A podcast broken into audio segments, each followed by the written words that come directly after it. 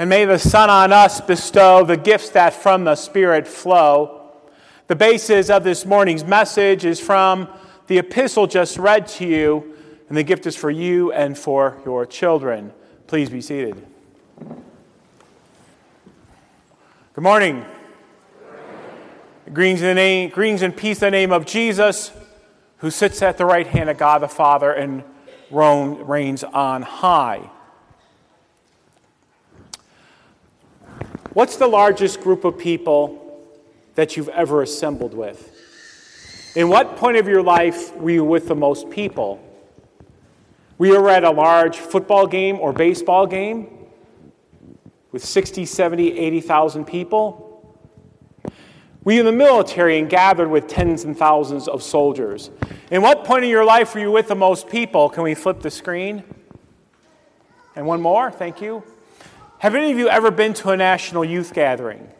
Raise your hand. I see some. Yes, wonderful. If you've been to a national youth gathering, then you know what it's like to gather with 20, 25, 30, 35,000 young people and adults in the name of Christ.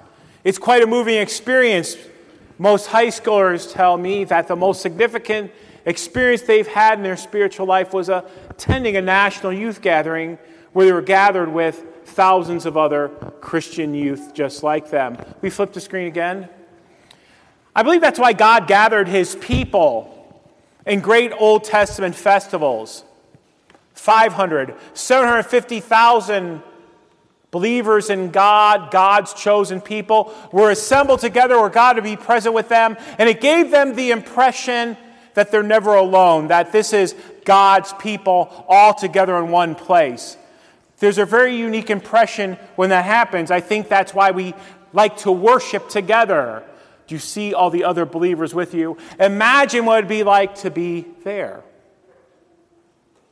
750,000, 500,000 of God's chosen people together as God pulled them together during different occasions in their lives. There's a blessing of being together with people. We flip the screen again. Many years ago, I was a Boy Scout, and I attended a Boy Scout jamboree where there were 9,000 Boy Scouts, all dressed in dark green. 9,000 11, 12, 13, 14, 15, and 16-year-old young males. And whenever you have 9,000 11, 12, 13, 14, 15, and 16-year-old young males, you better find something for them to do. Because if you don't find something for 9,000, 11, 12, 13, 14, 15, 16-year-old males to do, they're going to do what? Find something to do. And no offense, excuse the pun, there's going to be a lot of unhappy campers. Now at this jamboree, there is something for us to do from 8 in the morning till 10 at night when we are whipped. That's how you deal with 9,000 young men. You see, people coming together under God's a blessing, but sometimes when people come together as sinful people, bad things can happen. It even starts with small groups. Can we flip to the next screen?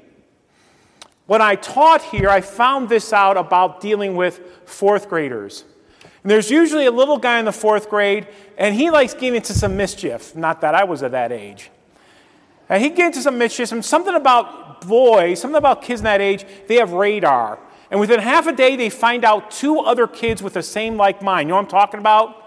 And in recess, they get together, and now you have three young people together who all like to get in mischief. And the more I taught, the more I learned how to deal with it. Like I'd separate their desks. And then I'd say, don't even look at each other. Don't even think about looking at that person, because sometimes when sinful people come together, bad things tend to happen. Now, being a Cleveland Indians fan, I remember this even though I didn't go. In 1974, the Cleveland Indians decided to have dime beer night. For a dime, you get to buy a beer. Now, back then, Cleveland Stadium had 50-cent bleachers. So if a person wanted to, for a dollar, they get to go into the game, sit in the bleachers, and buy 5 beers. If you owe your buddy a beer, you spend 50 cents to sit in the bleachers, and you get to buy him a beer for a dime, right? If you're a steel mill worker and go out to drink for a couple of beers after the game, after work, well, just spend 50 cents. You used to spend in $3, you get to buy 25 beers. You get the idea? I've been spending too much time on this, okay? So Cleveland had dime beer night, and the stadium was full, and lots of people enjoying dime beers, and we all know where this is going. Flip to the next picture. That's a picture of that. After about the fifth inning, the crowd had too many dime beers, and they charged the field. And the Texas Rangers, they guarded themselves with baseball bats, and the Indians forfeited the game, and that was the last of what? No more dime beer nights, okay? Now you have $10 beer nights, okay? Bad idea. Whenever groups of people come together under sin, the mob control, the mob mentality, the crowd takes over and bad things happen. Let's flip to another one. Have you ever go out shopping on Black Friday? You know what I mean? That's a couple years ago. They refined it since. A couple years ago when it's like 15 degrees outside, Black Friday, the Friday after Thanksgiving, crowds gather together outside of Walmart and Target because there's $1 Barbies and 25-cent Matchbox and $5 mini blenders and $9 pair of jeans. And we all know this isn't going to end well, especially when they have so much of that stuff in the store. And so crowds gather outside, and since people want their $1 Barbies and $5 mini blenders and quarter Matchboxes, bad things happen, like sometimes doors get caved in and windows get caved in and employees get stampeded and even people get hurt. This is what happens when sinful crowds get together because they want $1 Barbies and $9 pair of jeans, right? So from that time, you're put in these corrals, correct? And there are security guards, and they pass out hot chocolate because we all know what happens when sinful people get together with ungodly purposes, bad things what? Whether it's in the classroom with 25 kids, whether it's dime beer night at the Cleveland Stadium, or whether it's Black Friday, mini blenders for $5, sinful people getting together usually means what? Bad things happening. So shortly after the flood, the global flood, sinful people got together again, and once again, it wasn't a good thing. They had this great idea. Let's flip the screen. Let us make a tower up to God. And we'll make a name for ourselves. And this is how we as sinful people can try to get close to God. Maybe if we get physically close to God, God will be impressed with us. And they all spoke the same what? Language. There is one speech. Worse than dime beer night. Worse than $5 mini blenders. Worse than kids in the classroom. They all got together and thought of this really bad idea. Let's make a tower for ourselves. And that way God will know how great we are when you get close to God. And God wasn't impressed. God came down. He wanted to see how small this thing was, but more importantly, God said, this isn't good. When these crowds get together and think of these things, what are they going to do down the road? So just like I did with my classroom, God separated them. Flip. How did God separate them? He confused their language. He gave them different languages to talk. They could no longer gather together with one talk. They couldn't communicate with each other. He split them up into 12 or 15 different language groups. And before we laugh as just something, just another miracle God does, by the way, in the world today, there's 12 or 15 different language groups. There are. You know what else is unique about language? Let's flip again. Go ahead, put that up there. Language is a genetic thing. Language is a genetic ability. Even though we're told that you and I descended from primates, primates do not have the same structure in our throat that we as humans have in our throats. Primates cannot make complicated sounds. And ready for this? It's an innate gift. Even unborn children can begin to hear and detect very unique sounds and how they're formed, and babies even have the ability to begin to mimic those forms and even hear that. Language is a gift. And at the Tower of Babel, God separated their chairs into 12 or 15 different language groups, and they all what? Split. Let's flip again. Martin Luther says this, birds of feather what? Flock together. Their own languages, they all went their own way, and they all gathered together, and you and I know the history of that. Martin Luther calls out that history. What's a history? Discord, disunity, confusion, and strife. And since that time, people groups have gone together, and there's been wars and evil. All separated because this is what happens when sinful people come together. Bad things tend to happen, and the people are separated. We all know that. We deal with it all the time. If you, with all respect, if you're old enough to remember World War II, you know what happens when different language groups get together with their own intentions. Because that's basically the reason for war. People are separated, different ideologies, different philosophies, and bad things happen. Flip again. Now, the world tries to solve this. Are you familiar with that ride? You've been there? Okay, it's a small world. Small World was really originally designed for the 1966 New York City World's Fair.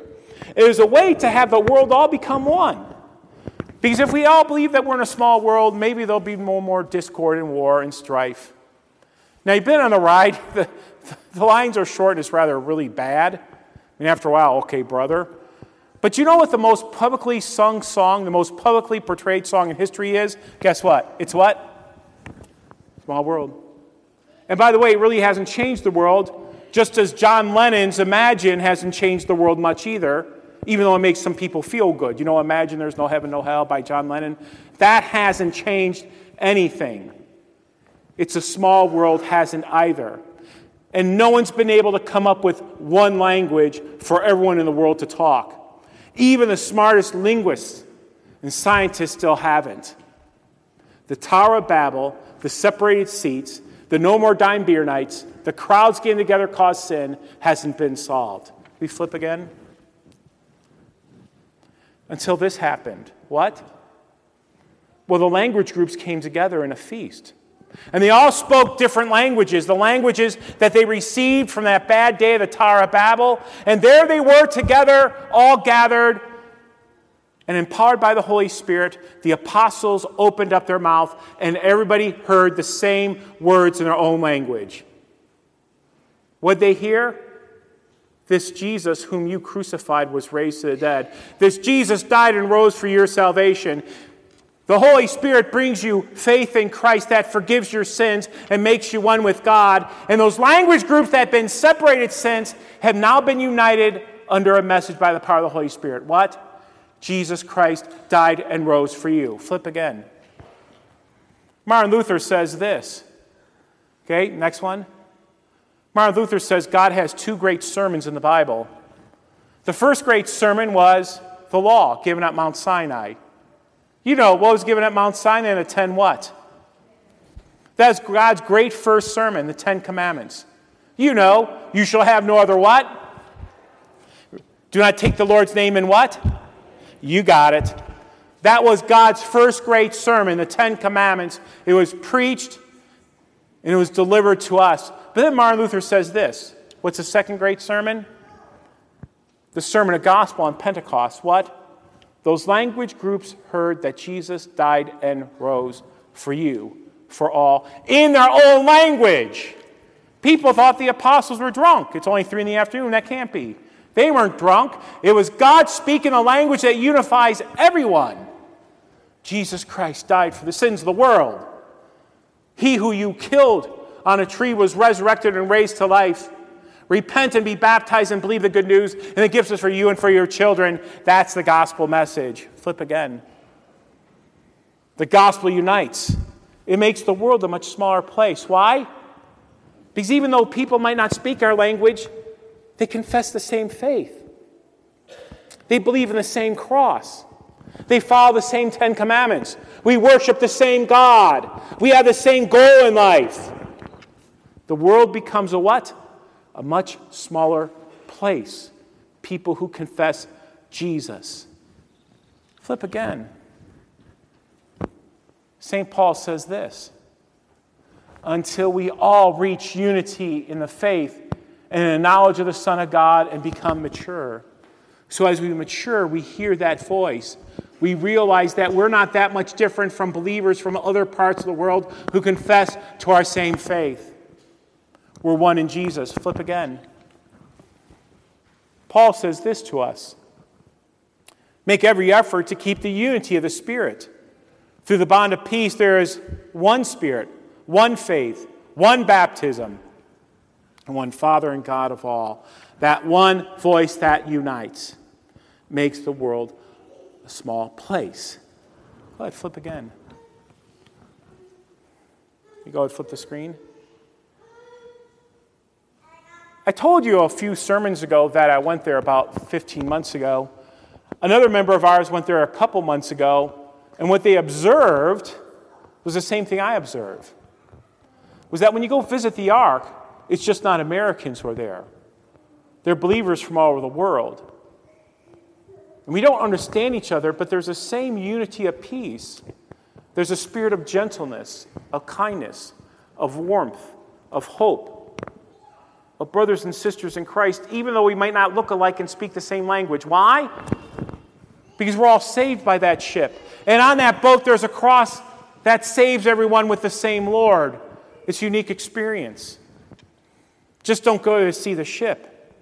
Go to see the people who are there in the hope that they have the same as you and I. What a blessing that is. Let's flip again. You see, it's a small world by Jesus Christ. And that's one more, put the words down there, please. And that is our mission, our purpose for our church, our congregation, our school, and for our mission.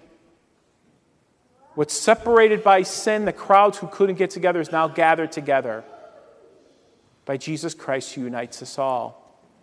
What a hope and blessing that is for sinful people. United by Christ in faith. What a joy that is. Our ministry, our church, our school, our hope, our mission, our purpose. One, that same mission, the Pentecost mission that the Holy Spirit sent. Let's flip again. So how about this for a closing thought? O comforter of mighty worth, bring peace and unity on earth. Support us in our final strife and lead us out of death to life. O comforter of mighty worth, bring peace and unity on earth in Christ. And all God's people say, Amen. Amen.